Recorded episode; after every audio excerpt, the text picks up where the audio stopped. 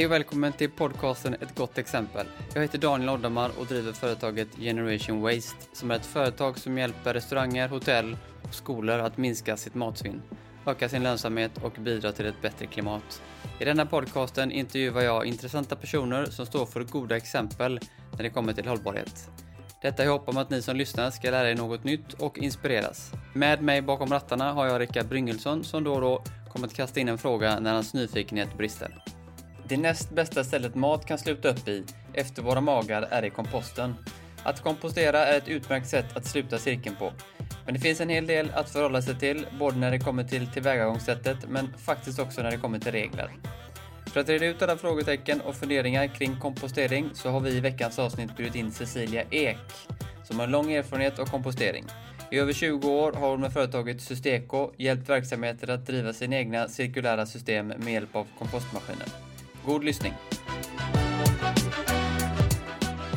För att laga, odla, transportera, förädla till grossister, till detaljister, ut i köken och så lagar du och så ut och så slängs det.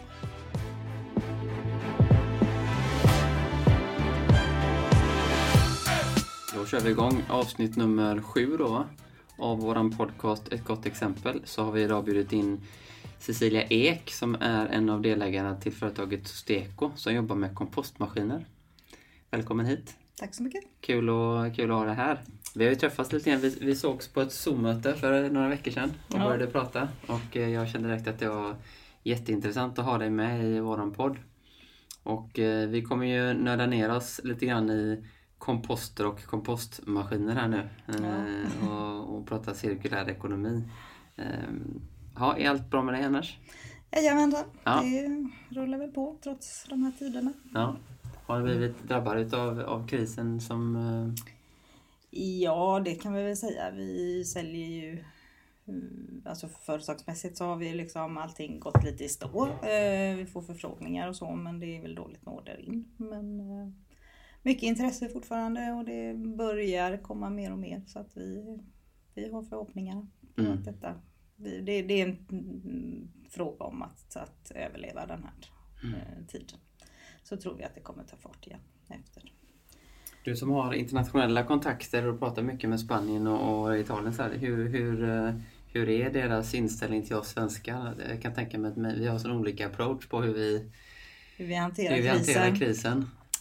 Ja, eh, jag får väldigt mycket frågor. Eh, hur eh, tänker ni? Hur gör ni? Eh, går ni överhuvudtaget ut utan handskar? Eh, får ni röra er? Liksom det här, hur, hur, hur kan ni ta den här eh, approachen som, som land?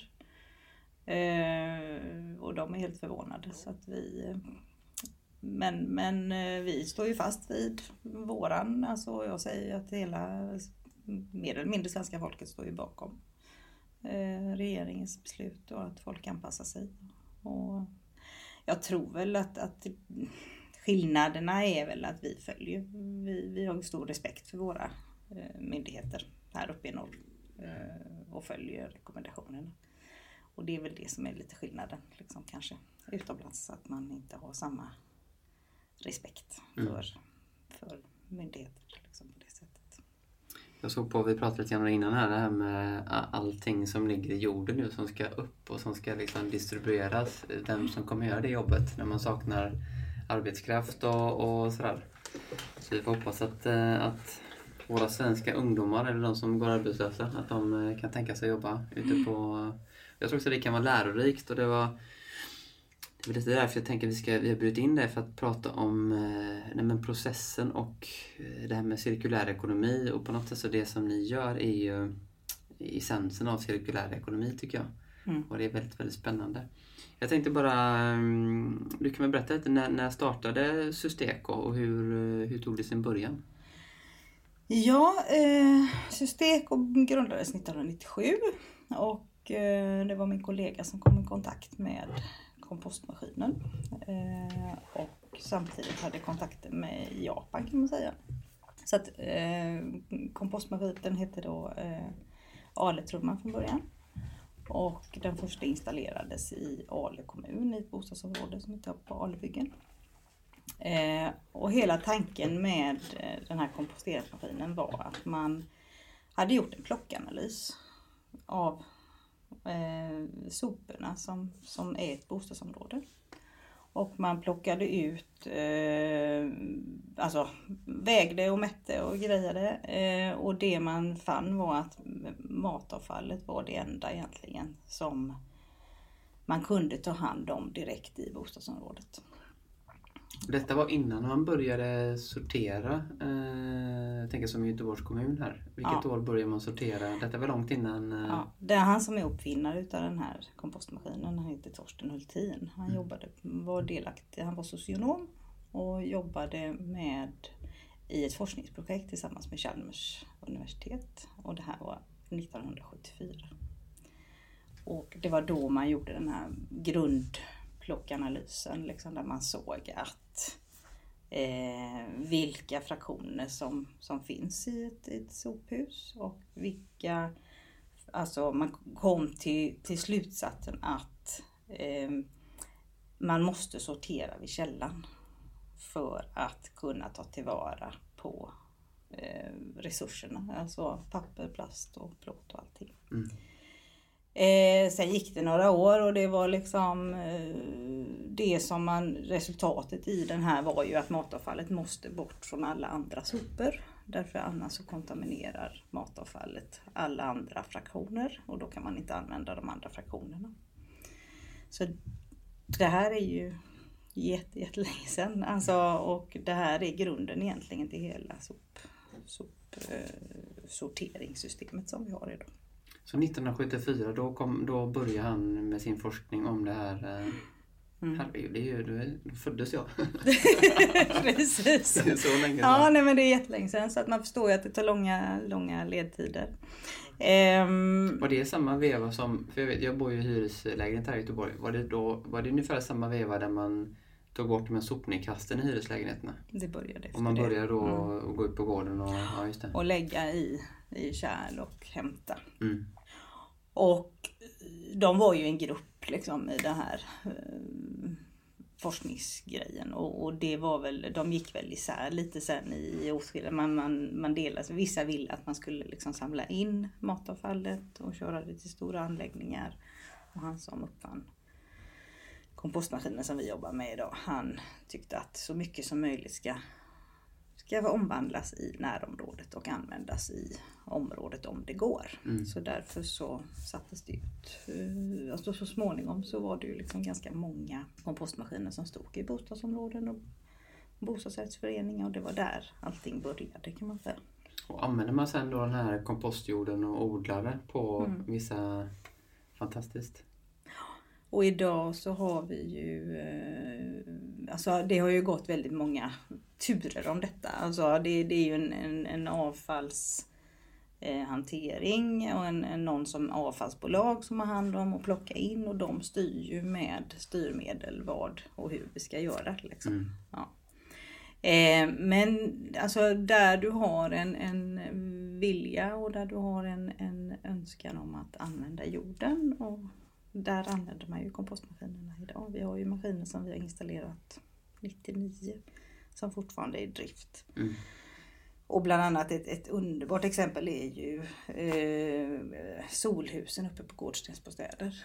Där du har, där varje, där är det tre gårdar med 90 lägenheter. Eh, och varje lägenhet har en, en, en odlingslott i ett växthus som man, man har gjort i anslutning till den här gården. Och i den står en kompostmaskin. Så då har du hela cirkulära mm. grejen där uppe. Så det är ju en, en där, där slutar du ju cirkeln verkligen liksom på plats. Jag bor ju för Poseidon uppe i Guldren och vi har precis startat för ett par veckor sedan en, en odlarförening. Mm. Och eh, min tanke är att man ska få in en sån kompostmaskin i, mm. i där uppe i området. Det är ganska många lägenheter. Men på sikt att kunna använda några av pallkragarna och jobba med med den här jorden och, och få till att växa. Och det Precis. som är så häftigt är att det, det växer så bra. Att det är så mycket näring i det här matavfallet, den här kompostjorden mm. som kommer ut.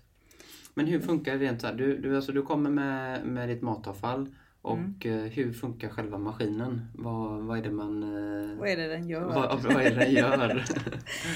Den, den fungerar egentligen precis som en, en vanlig villakompost men för väldigt många mycket mer matavfall och då orkar man inte stå och vända. Alltså i en villakompost så lägger du i ditt matavfall, du lägger i lite grönavfall eller lite sågspån eller torv eller något, något kolsubstans. Och så blandar du. Men när det blir 60 lägenheter eller när det blir matavfallet från en hel restaurang liksom, så är det ganska tungt. Mm. Så att eh, vi har exakt, alltså biologin är exakt densamma i våra maskiner. Egentligen kan man förklara med att det är en liggande cylinder. Du stoppar i matavfallet i den ena änden och sen roterar den här cylindern en minut en gång i timmen och tillför syre och vänder materialet. Och efter 8 till 10 veckor så kommer det kompost ut i andra änden. Så det, hela processen är... Ja, det, allting sker i den här... Inuti ja, maskinen. Ja. Och sen är den här maskinens, den, den finurliga grejen i det är ju att man ställer den i, i inomhus eller utomhus. Och du kan alltså sitta ner precis jämte maskinen och känna att det inte luktar kompostering. Mm. Utan du håller ett undertryck och du håller en, en eh, eh, så att du håller lukterna liksom inne i. Mm. Och det man tillsätter inget eh, förutom eh, el då för att få den här att, snurra runt. Men Mm. ingen vatten, ingen ingen Inget sån- vatten men du tillsätter för att få den, biolog, den naturliga biologiska processen att fungera så beror den på fyra olika saker. Det är rätt mängd syre, rätt mängd fukt, kväve och kol. Och kvävet finns i matavfallet. Och kolen tillsätter man i form av sågspån. Eller Okej. pelleterat sågspån brukar vi använda för det är liksom ganska homogent och lätt, lätthanterligt. Men du kan ju använda grönavfall och löv och det ena med det tredje. Ehm, Det som vi har egentligen liksom två, två olika kundsegment. Eh, Det är bostadsområden som är ganska då är matavfallet ganska torrt. Du kommer ner med väldigt liten mängd. Alltså i Sverige så lägger de som bor i området, alltså bostadsområdet, de tar sitt eget matavfall och lägger det direkt i maskinen. Och så tillsätter man, man sågspånet två gånger i veckan och så liksom sköter det sig där. Mm. Ehm, Är det hyresgästerna själva som ansvarar för maskinen eller är det någon fastighetsskötare som... eh, Det är, alltså vi säger väl så här, det ska ju vara någon som är huvudansvarig. Sen Mm. om det är en fast anställd fastighetsskötare eller om det är någon i en kompostgrupp i bostadsområdet. Alltså, det är ju en maskin för att göra sin egen kompost. Så den kräver ju lite, eh, den kräver lite tillsyn. Mm. Men du har ganska bra indikatorer på, på, på displayerna på så står det liksom temperaturer i komposten så man kan liksom avgöra ganska fort om man Mm. behöver göra någonting. Liksom. Så att det, jag bara lägger du en, kvart, max en halvtimme i veckan. Mm. Och hur ofta tömmer de? Hur, hur ofta kan man tömma på... När tömmer man själva komposten? Den tömmer sig själv. Jaha. Så att det trillar ner, så efter de här 6-10 veckorna så liksom trillar den ut. Det är som en, en vad ska man säga, om, om, om man tänker en vattenslang. Om man inte skruvar på vattnet så står materialet still. Men om du fyller, mm, öppnar kranen så flyttas ju materialet i, i slangen. Ja, och det är ju ungefär precis samma sak. Ja. Så att om du inte fyller på någonting så ligger materialet still och bara vänder runt. Men fyller du på där så trycks, trycks det igenom maskinen. Mm. Och så trillar det ut eh, när det är färdigt och då har man en säck eller en, ett kärl på andra sidan. Så trillar det lite, så varje gång maskinen roterar så trillar det ut några deciliter. Mm. En fråga som jag oftast får från kockar när, när man jobbar i kök så gör man ju oftast eh, fonder på Mm. oxben och, och oxsvans och sådana saker och även kycklingskrov. Kycklingskrov är lite porösare. Men går det att använda, kan man lägga ner kalvben och sånt i en sån? Eh, det är väl så här, det som man kan kompostera det är ju det som man kan äta. Mm. Och ben äter man inte. Ja, just det. Nej. Det vi har i våra maskiner är ju att eh, vi, eftersom du ställer de här ett bostadsområde så är det ju liksom 60 familjer kanske och varje familj har tre personer så det är 180 personer som hela tiden ska göra helt rätt. Mm. Eh, då, då kan de lägga i sitt matavfall och råkar det komma i en plastgrej eller det kommer i ett ben så följer det med hela processen. Och så kommer det ut i andra änden. Okej. Så att det är ingenting som förstörs i, i processen om du lägger i ett ben. Det är ingenting som eller en, en liten plast eller råkar liksom komma i någon plastgrej. Det kommer ut i komposten och kan sortera bort det. Vi har inga kvarnar i maskinerna. Nej. Så att, eh, men generellt så är det ju det du kan äta kan du kompostera. Mm. Så det innebär ju att, att ben, kanske kraftiga hummerskal, hummerklor, alltså de kommer ju inte komposteras Nej. färdigt. Men de sorterar du bort sen så att det är inga, och kommer de i så lägg i dem.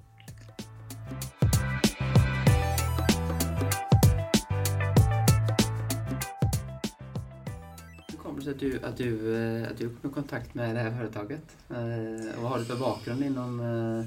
Ja, vad har jag för bakgrund?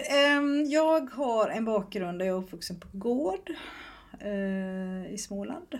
Och där fick man ju som barn vara med på allting som handlade med, med odling i trädgård och, och jord, jordbruksskötsel och traktorer och, och skördar och allting sånt där. Så att jag har ju en liksom grundsyn så. Sen jobbade jag lite inom försäljning och lite inom vården och, och så. Och sen tänkte jag nej men jag får göra någonting annat. Och då började jag en projekt bland de första eh, KY-utbildningarna. fanns något som heter projektsamordnare. Eh, och då kom jag i kontakt med det här företaget. Och eh, den här K-utbildningen innebar att man skulle ha ett projektarbete, en tredjedel, på ett företag. Och jag skrev manualen för den här maskinen. Spännande. Ja, eh, för då, då var ju allting liksom sådär, det var ju ganska tidigt. Och då skulle den här första maskinen säljas till Japan. Så då var, och det fanns ingen manual. Så då skrev jag den svenska manualen och så översatte min kollega, nuvarande kollega den till engelska Ja. och så sålde hon maskinerna till Japan. Och vilket år var det här? Detta var så 1997. 97? Mm. Ja. Jag, jag har läst, det finns en väldigt bra film som heter Wasted som handlar om, ehm, eh, om, om Japan och, och deras sätt att ta hand om, om mat. Och det är väl lite grann så att Japan har så liten odlingsareal. Eh, så de behöver väl vissa varuhus har jag sett jobba med mycket sådana kompostmaskiner.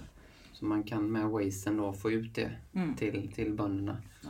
Och sen såg jag också att man har börjat med någon form utav eh, att man gör en, en form av smoothieaktig massa som man sen kan mata med grisarna på något sätt. Mm. Eh, också i det här programmet. Nu är det väl lite grann så här för oss här i Sverige och Europa med galna ko-sjukan och sånt att det är att man inte kan blanda i griskött och sånt. Det är väl lite sådär eh, känsligt. Mm, Ja, det, det är det ju. Alltså allting, alltså från mitt perspektiv så är det väl så här att allting när någonting blir storskaligt så riskerar det att, att bli fel. Mm. Och det är därför vi får liksom massa lagar och regler och förordningar att förhålla oss till. För att om du, om du tänker det liksom innan jag, alltså innan min tid eller våran tid, så hade du en gård. Och du gjorde det av med alla dina sopor på gården. Mm. Du gav det som, alltså matrester gav du till att föda grisarna. Men man gav ju inte grisköttet till grisarna för att äta. Nej. Och det är väl det som har hänt när det blir storskaligt. Och man, alltså I Sverige när vi växte upp så hämtade ju bönderna matavfallet från skolbespisningarna och gav till sina grisar. Mm. Men då blev det ju liksom en, en form av kannibalism. Eftersom kunskapen går förlorad när man, ju längre bort man kommer ifrån från grunden. Det är väl lite det vi pratade om när vi pratade sist. Att vi, I vårt system så sorterar vi ut matavfallet i olika fraktioner.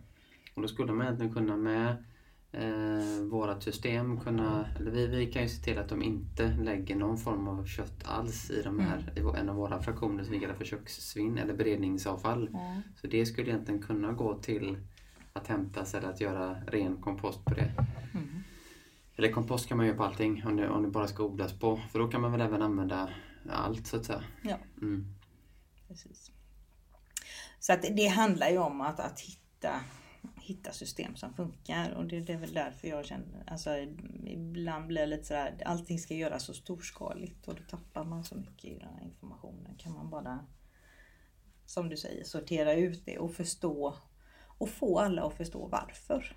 För det är ju kunskap. vet folk bara varför så, så kan man ju köpa en sak mycket bättre än man blir liksom pådyvlad att gör det här. Ja, det är inte mitt problem, säger han. Så liksom lägger man allting i en, i en hög. Men jag ser ju att pendeln går tillbaka nu. Alltså man vill ha mer information, man förstår mer information, man, man är intresserad av kretsloppet på ett helt annat sätt. Innan har ju matavfallet bara varit en bi, biprodukt utav det man serverar. Eh, Får jag ställa en fråga? ja, ja, Mm. ja, kör. Ja, nej, men jag tycker det är en fantastisk idé att man ska ha lite mindre, alltså det blir lite cirkulära Kluster eh, Ja precis, istället Mm. för att det är liksom så storskaligt. Det är bättre med, mindre, med små då men hur, eh, vad finns det för regler kring sopor? Alltså, vem äger soporna? Alltså det är ju eh, så att eh, egentligen alltså, att transportera en sopa Ja. eh, är ju Alltså jag kan det inte helt i detalj men det är ju så att det är avfallsbolagen som ska göra detta. Och det finns ju en eh, Man får inte transportera sopor själv om man inte Alltså som privatperson får du göra det. Är du företag så måste du ha liksom vissa tillstånd och du får transportera vissa sopor. Men du måste anmäla vissa transporter. Och det här gör ju att folk liksom, eller att många säger så här, nej men jag får inte. Och det är ganska, eh, ringer man in till avfallsbolagen och säger ja men jag vill kompostera själv. Nej men det måste vi ta hand om. Eh, alltså det, är ju, det, det blir mer och mer så. Men det finns faktiskt en lag. Eller det finns ju en, en det finns olika nivåer på, om vi pratar matavfall. Att upp till en viss 10 ton om året så får man, kan man ansöka om ett, en, eh, att man vill kompostera själv. Som företag, som restaurang, som... Eh, och då gör du en anmälan till miljöförvaltningen. Och då får du kompostera matavfallet på plats. Och ta hand om komposten. Men i lagen står det att du får inte transportera komposten bort från din egen mark. Utan du måste använda den inom din egna, Aha, inom din egna... Ja, din egna yta. Varför finns de här reglerna? Jag vill med kont- Ja. kontaminering att göra, att man pratar om det. Det För, för, jag tror egentligen, som du säger, att man... Eh, vad står det i regelverket egentligen? Och, och väldigt ofta så känns det som vi människor bara, ja det är så här tydligen. Och så nöjer oss med det. Mm. Jag tänker på det här med bio, mm, biogas. Som idag går ju allting till biogas men det är ju så otroligt eh, dåligt för miljön om vi bara ska fortsätta att överproducera mat och sen bara gå till biogas. Eh, lite som vi pratade om i ett annat avsnitt här, men att man borde kunna, det måste gå tillbaka till jorden. Så vi kan Ja. använda den näringen så vi kan slippa konstgödsla och sen kunna odla grönsaker på det istället. Precis. Eh, och det är ju hela eh, min filosofi därför att, att om man, man tar de här Alltså kompostering i vill, en villakompost eller i våra maskiner eller i de stora komposteringsanläggningar. Nej, det är ju samma process. De funkar lika likadant. Det går lika bra att göra det i alla de här tre. Så, så tanken och idén är ju helt rätt. Vi samlar in matavfallet om man nu vill göra det storskaligt och göra det storskaligt. Sen kan man diskutera transporter och, och allt det där. Men om vi bara tittar rent på komposteringen. Det som är skillnaden, det är det sociala ansvaret och den sociala eh, medvetenheten i vad som ska gå in i som att, att göra kompost av. Därför lite vad vi, vi, vad vi har märkt under våra 20 plus år som vi har jobbat är att när vi ställer in en kompostmaskin hos en kund som har som ska göra detta. Helt plötsligt så ser de med egna ögon, oj då, det åkte med, med, med, med lite plast i. Och den hamnade i kompostmaskinen. Ja men det, då går ju informationen direkt tillbaka upp till köket. Liksom. Eh, det ska inte i plast här. Så att sorteringen blir ofta bättre och bättre. Och ju, när man är ett, ett gäng personer och framförallt i, i storkök så kan jag ju säga att det är ju ganska mycket som går, i, går ut med soporna. Alltså vi har ju hittat hinkar med bestick. Vi har ju hittat eh, de här små, ifall man nu serverar eh, Bregott i de här små mm, förpackningarna liksom till brödet. Så liksom de åker ju med matavfallet och det är ju ingen som gör det med vilje. Men Då är det så här att om du har en, en små, små enheter där du inte har några kvarnar. Så åker de här grejerna med i och så kommer de ut. Och så kan du sortera bort dem och så har du fortfarande en väldigt, väldigt bra och högkvalitativ kompost. Ja, just det. Drar du in det här då till de större anläggningarna så har man eh, av någon anledning sagt att allting som ska komposteras måste kvarnas.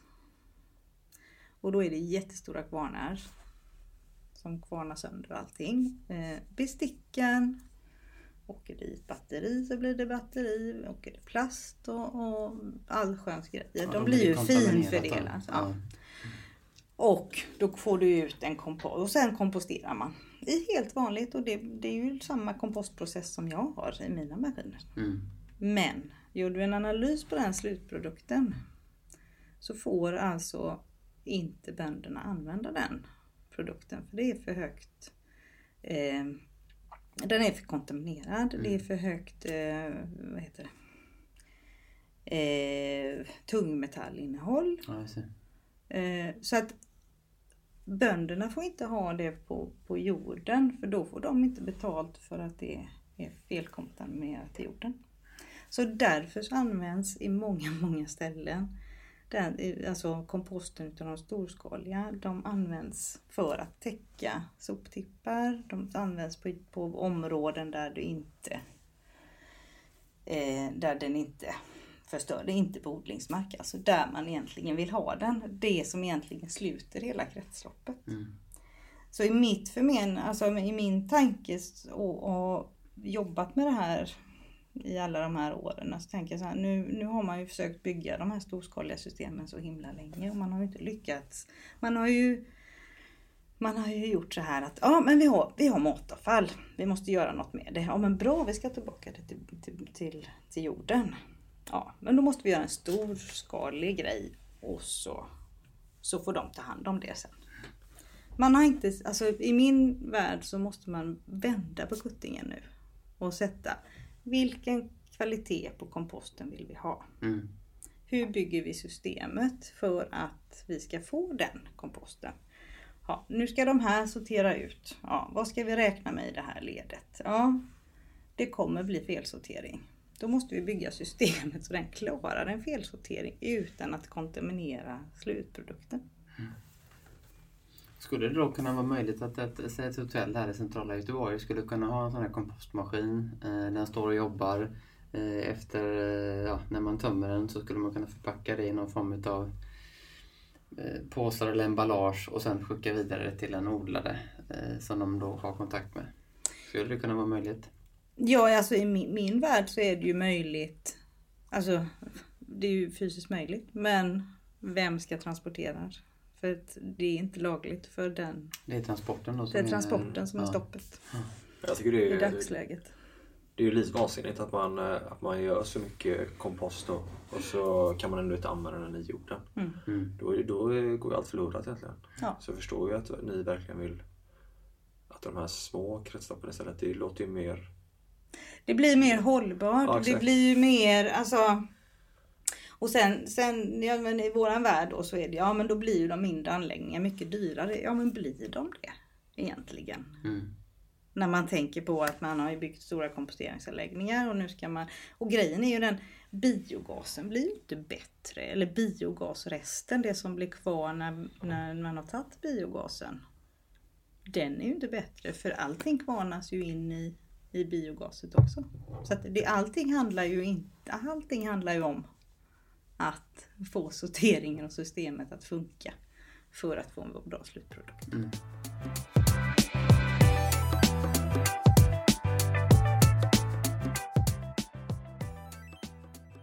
Jag tänker så här, vi, vi pratade med en, igår pratade vi om plast på, mm, på våran, i vårt avsnitt och vi pratade om det här med skatt på plastpåsar. Tror du att, att det är skatt på matavfall, att det är det som kommer göra skillnaden? Åh, oh, med en ny tanke. Ehm, Att man ska få börja, för, för så tänker jag att man, om man får börja betala för sitt eh, Många eh, hotell och restauranger idag betalar en hyra för kärlen men de betalar ingenting för vikten på matavfallet. Eh, och, och jag tror att det är enda sättet att, att man ska komma dit. Man får betala en viss summa för att inte... Ja, ju mer du slänger desto mer ska det kosta dig. Alltså det är ju, alltså det där beror ju på, det beror på vilken kommun du är i. I Göteborg så är det ju, betalar du på, per volym. I Lerum betalar du per vikt. I Partille tror jag du betalar per vikt eller har varit de här, en, de här systemen. En, ja. och det är ju det här som, det blir ju ingen enhetlighet någonstans Nej. i. Och det var ett regelverk där alla säger likadant i alla Mm. kommuner i hela Sverige.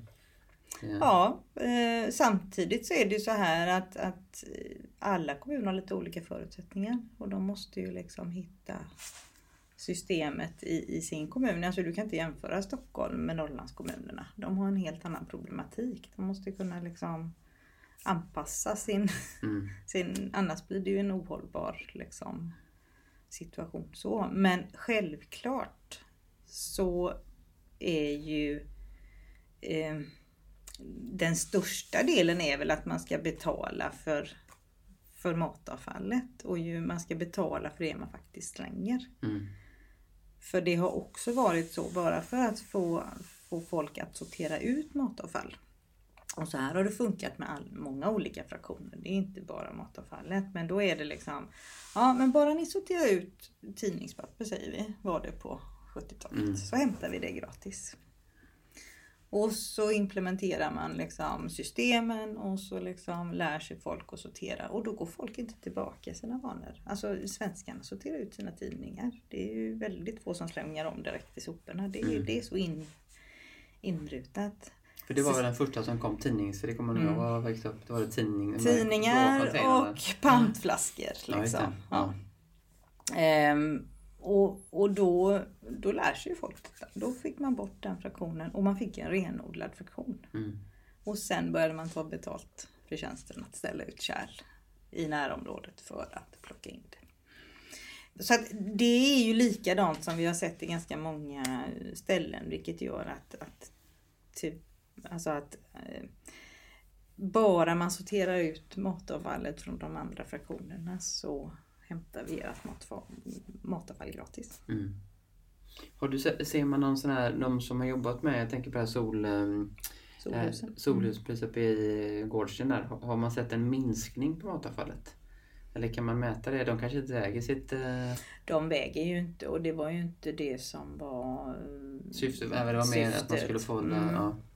Men jag har ju eh, under åren och framförallt så har vi fått de indikationerna från Frankrike att, man, att vi har sålt in mas- alltså maskiner till skolor där nere där man har satt in den här, alltså man har gjort en vägning för det är väl någonting som vi alltid säger till våra kunder. Ni måste två, en eller två veckor så måste ni väga ert matavfall innan vi ställer in maskinerna. För de säger, ja men ni kan väl göra en beräkning. Nej.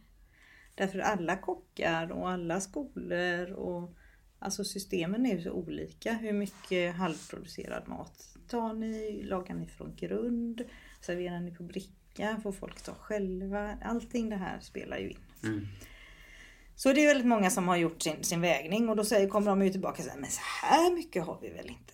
Jo, så mycket slänger ni rätt in i soporna liksom. Och då har ju ett arbete, alltså då, då, då tänker de lite och så, så har de bestämt för att nu ska vi kompostera själva.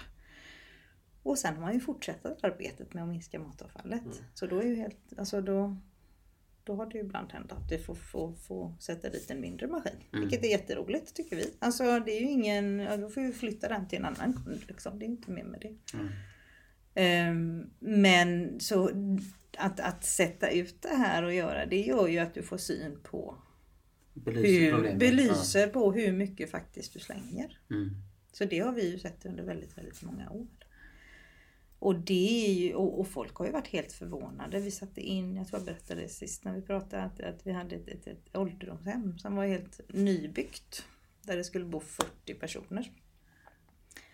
Och vi satte in en maskin som skulle kanske kompostera från matavfall från 75 personer minst. Och de ringde efter en och en halv vecka och sa maskinen är full. Och vi sa det, här, nej men det, det, det går inte. Eh, jo, och så åkte vi dit och så bara, ja det var den ju. Och då in, alltså det var ju bara det att då är det ju att då var de ju tvungna, det var ett ålderdomshem, det var ju kanske liksom, det var väldigt mycket specialkost och annorlunda kost och, och de lagade alltså så mycket mat För att det stod i riktlinjerna att, man, att, att platsen som man hade köpt så skulle man ha så här mycket Mm serverat. Så många, många kalorier skulle den här platsen servera. Så de vågade inte gå ner även om, om de, inte, de boende inte åt upp maten. Så lagade de hela tiden. Mm. Och slängde. Det fick ju leda till att vi fick ställa in en större maskin. För de Mm. vågade alltså inte gå ner och laga mindre mat även om de slängde det. För då var de rädda för att liksom, nej men vi har ju köpt platsen här till våran mamma. Det är, ju, det är ju ofta så att man går på problemet på, på fel, i fel skede liksom. Det är Ja. lite det att man går på det när det redan är avfall. Och först då ser man men varför slänger vi så mycket? Så att Mm. man, det är bra för, eh, jag tror det måste börja ske lite mer samarbete mellan Men, och det måste komma in lite logik eller, eller liksom, vad heter det, en, en, en, det måste vara logiskt. Alltså jag menar om du inte äter så mycket, varför ska vi stå, stå så och laga? Tänk hela den processen innan. För att laga, odla, transportera, förädla till grossister, till detaljister, ut i köken och så lagar du och så ut och så slängs det. Vi pratade, om, jag hade, vi pratade med en kommun häromdagen och de berättade om det här med specialkost. De hade i ett stort kök eh, lagat de 600-700 specialkost portioner varje dag. Mm. Och det visar att de slängde ungefär hälften av det som producerades. För de här barnen då som, som var ordinerade specialkost åt inte den maten ändå. Det är ungefär samma problem att man, ja men föräldrarna kräver att mitt, mitt barn ska ha den här kosten för det äter de. Och så lagar man upp det och så äts det inte och, så, och sen slängs det då. Och där hade man ju efterfrågan att man ville väga det som var specialkost i en separat fraktion för att verkligen kunna visa det svart på vitt. Och, och jag ser verkligen vi skulle kunna samarbeta i många steg här för vi, det är ju det vi gör, vi väger ju eh, så att säga, och har mycket data på, på hur Mm. mycket de har slängt och som du säger här, oj, är det så mycket? Ja, det är 30 ton på ett år. Mm. Slår man ut det per månad så är det, det slänger över två ton i månaden. Så Omvandlar man det då i pengar så blir det liksom otroligt mycket, det är galenskap. Mm.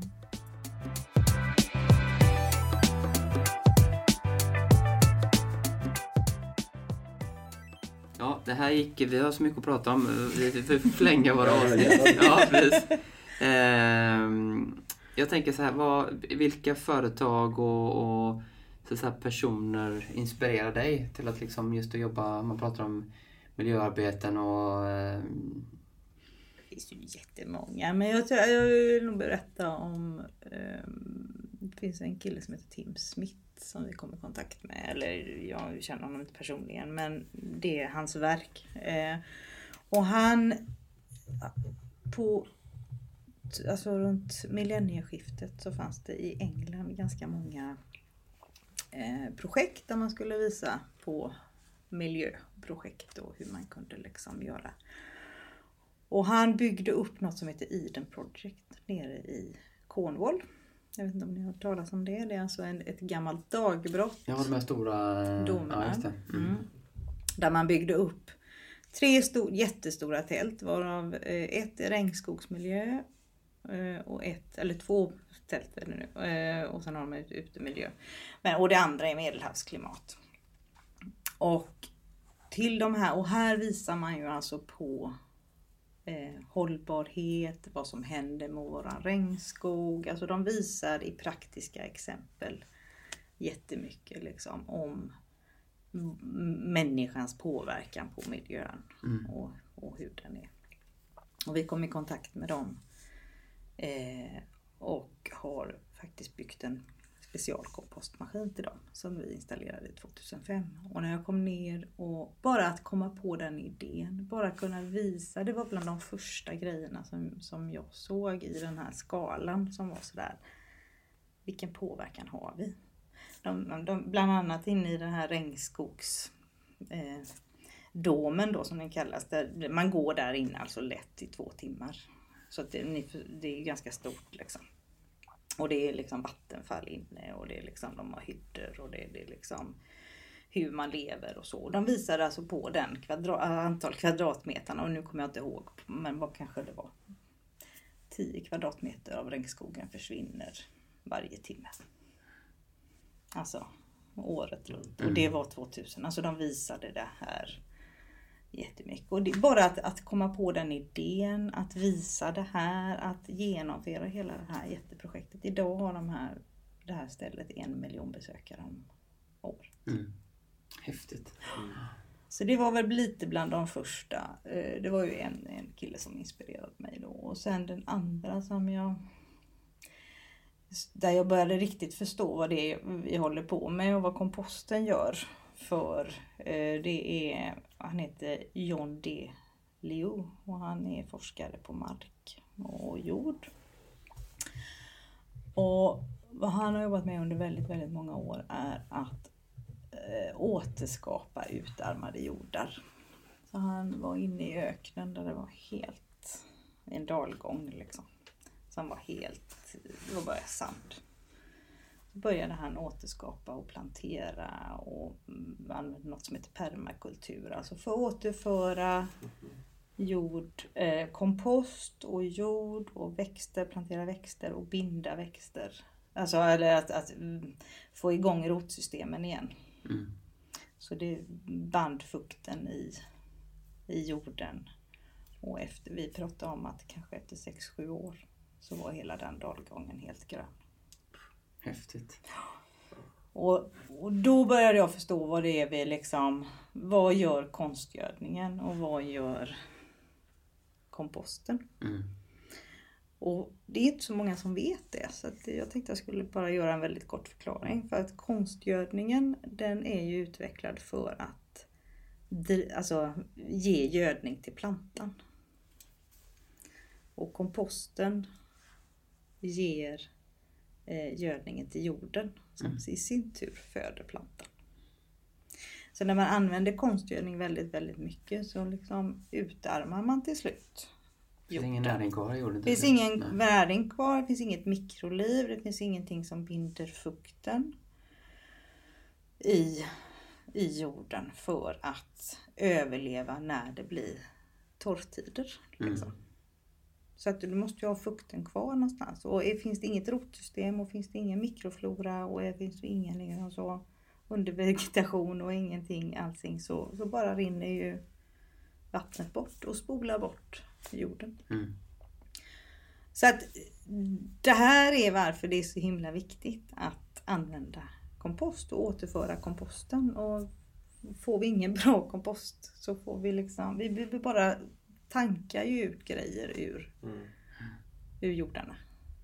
Jag tänker och det kan också vara, vi brukar alltid avsluta med ett hållbarhetstips. Men du berättade precis innan att du eh, är uppvuxen på en gård och har en syster som har en bondgård.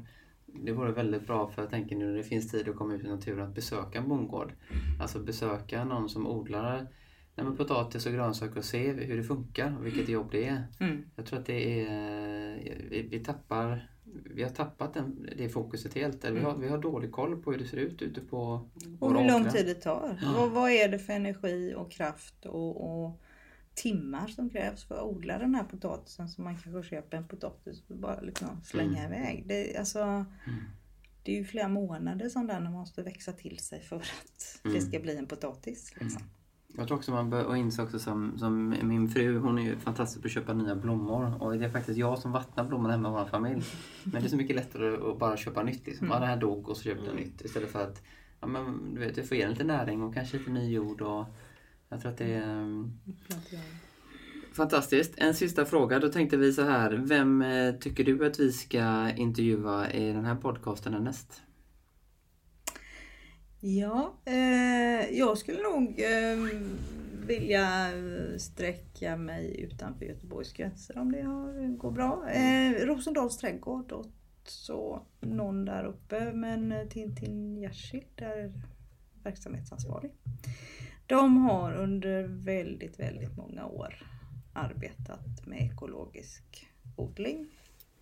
Eh, och det är en gammal man har, har utbildat trädgårdsmästare uppe på Rosendals trädgård i väldigt, väldigt många år. Och eh, man serverar bara ekologiskt odlad mat. Man har jobbat jättemycket med detta. Så att det, det har nog varit intressant att få Grymt. ut en De levererar väl till grönsaker också till vissa krogar i Stockholm? eh, Det tror jag, ja. Eller de har haft Mm. lite så här, ja. Så samarbeten och de samarbetar med Skansen och de tar, tar det, en del av gödslet från Skansen och använder sina jordar. Ja, det. alltså det, det är massa sådär Ja. korsgrejer. Ja. Men de, eh, de använder inte till exempel, eh, alltså, de, de lagar den maten som de har och sen så liksom är det här, de tar inte upp och tinar i en mikro. Liksom. Det, Mm. nej, det här är, och allting är väldigt ekologiskt och helst odlat från, från sina egna. Bra tanke. det. Det som man får upp det är det som är. Sen får maten vara slut. Ja, det, ja. men så är det ju lite att, att Ja. de, så jobbar de och det, de har ju en otroligt, ett, ett otroligt ställe och ett otroligt engagemang. Mm. Jättekul att vara där. ja, det är fint där. Du, stort tack för att du ville komma Cecilia. Och jag hoppas vi ses snart igen. Ja, Tack så det mycket. hoppas jag med. Ja, tack. Tack för att du lyssnat på vår podcast Ett gott exempel. Du hittar oss på Acast, iTunes och nu även på Spotify. Du hittar oss även på Instagram där vi heter Ett gott exempel. Gå gärna in och följ oss där. Tack, vi hörs igen nästa vecka.